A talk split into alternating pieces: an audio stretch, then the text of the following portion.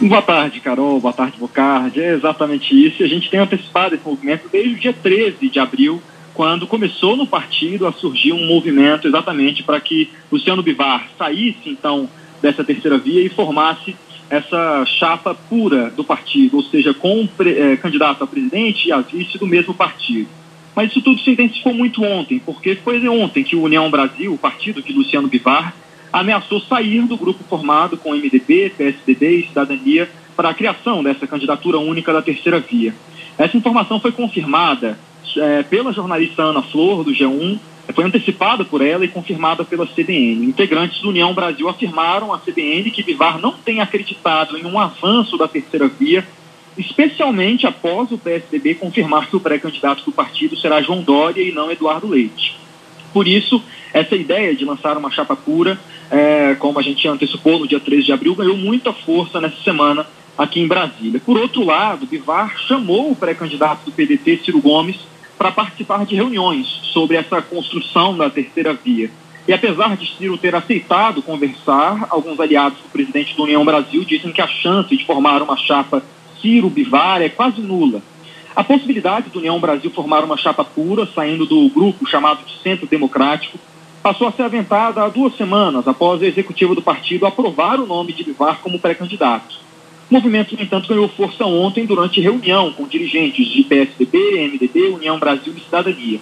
Nesse encontro, segundo alguns integrantes, algumas pessoas que participaram desse encontro relataram à CBN, o vice-presidente da União Brasil, Antônio Rueda, e o líder do partido na Câmara, deputado Omar Nascimento, sinalizaram essa possibilidade de o partido deixar esse grupo que forma a terceira via.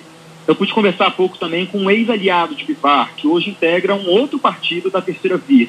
E esse político me disse que o presidente do União Brasil rompeu com acordos diversos é, quando era dirigente do PSL e que, por isso, lideranças de PSDB e MDB estão com os dois pés atrás e já pensam em alternativas caso a terceira via não se viabilize até o dia 18 de maio. Lembrando que há uma reunião prevista para a próxima semana desses partidos que integram, esses quatro partidos que integram a terceira via. Ah, oficialmente, os partidos dizem que essa reunião da semana que vem será para a definição dos critérios que vão ser utilizados é, para definir quem será o candidato único dessa terceira via e a expectativa, pelo menos de aliados de Bivar e aliados, ex-aliados deles, que, que estão em outros partidos hoje, é que nessa reunião seja então é, uma confirmação de se Luciano Bivar vai continuar ou não com a União Brasil dentro desse projeto de terceira via, ou se os critérios realmente não vão viabilizar uma candidatura de Luciano Bivar à presidência e por isso o MDB, o União Brasil deve sair é, desse grupo. Carol. Ô César, e como é que foram as sabatinas dos pré-candidatos à presidência na marcha dos prefeitos?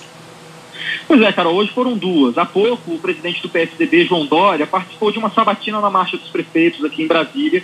E nesse evento, Dória defendeu que o país precisa voltar a ter paz para gerar empregos e crescer.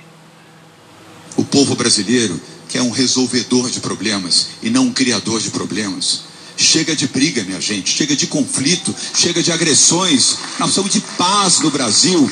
Paz. Paz e harmonia e entendimento. Deus nos ensinou isso.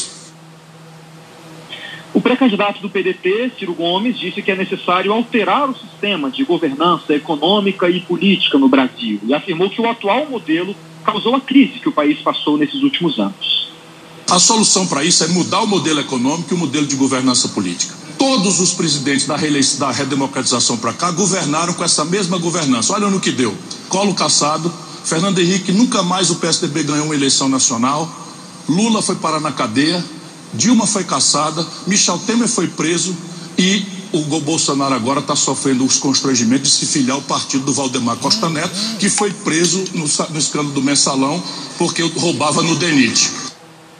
E Ciro Gomes acabou de dar também aqui, Carol, uma entrevista coletiva em que ele foi exatamente questionado sobre essa possibilidade de conversar com Luciano Bivar para tentar formar ali alguma chapa ou compor é, uma candidatura à presidência envolvendo União Brasil e o PDT de Ciro Gomes. Ele disse que está sim disposto a conversar tanto com Ciro Gomes quanto com o MDB, é, especialmente por causa da senadora Simone Tebet, também pré-candidata à presidência, que tem uma certa afinidade, é, não ideológica, mas pessoal com Ciro Gomes. É, mas ele disse que ele é o único candidato fiável desse campo democrático que, segundo ele, vai formar uma força ali para enfrentar Lula e Jair Bolsonaro nessa disputa à presidência em outubro deste ano.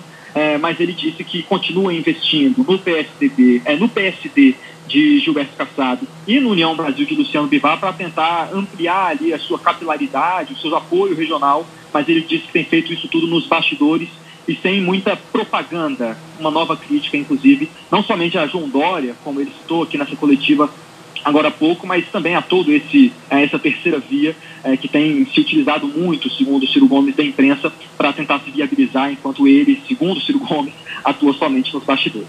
Carol.